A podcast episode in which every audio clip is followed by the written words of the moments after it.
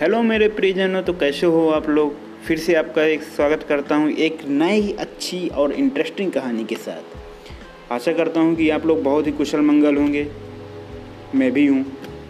तो चलिए, मैं आपको एक इंटरेस्टिंग छोटी सी कहानी सुनाऊँगा और उस कहानी के साथ साथ आपको मतलब भी सब हो जाएगा कि मैं उस कहानी के ज़रिए मैं कहना क्या चाहता हूँ।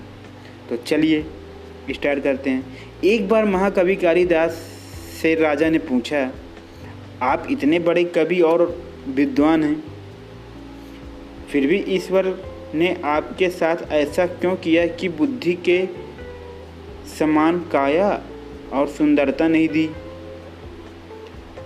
कालिदास राजा ने इस व्यंग को तत्काल समझ गए, पर उस वक्त तो वे बिल्कुल शांत रहे।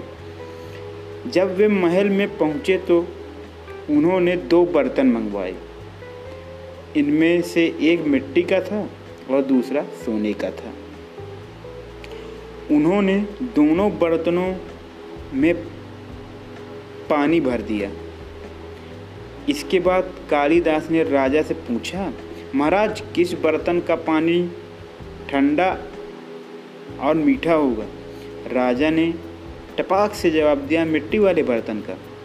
कालीदास मुस्कुराए और बोले, राजन, जिस तरह जल का ठंडापन बर्तन के मिट्टी का या सोने का होने पर निर्भर नहीं करता, उसी तरह बुद्धि भी व्यक्ति की बनावट पर निर्भर नहीं करती।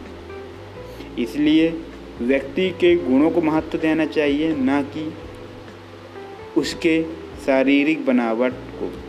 आत्मा की सुंदरता ही सबसे बड़ी सुंदरता है। बुद्धि व महानता का संबंध सीधे आत्मा से होता है, ना कि शरीर से।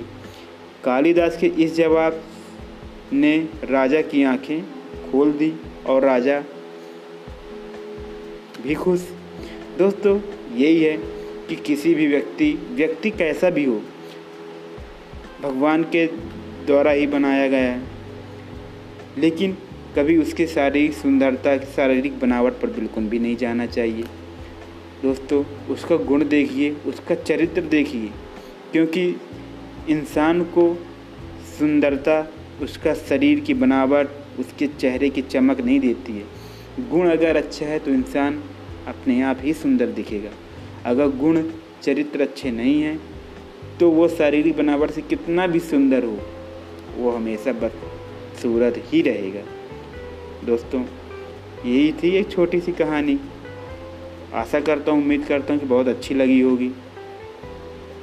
चलिए, ख्याल रखिए अपना, अपने परिवार का। तब तक के लिए मिलते हैं किसी एक नए कहानी के साथ।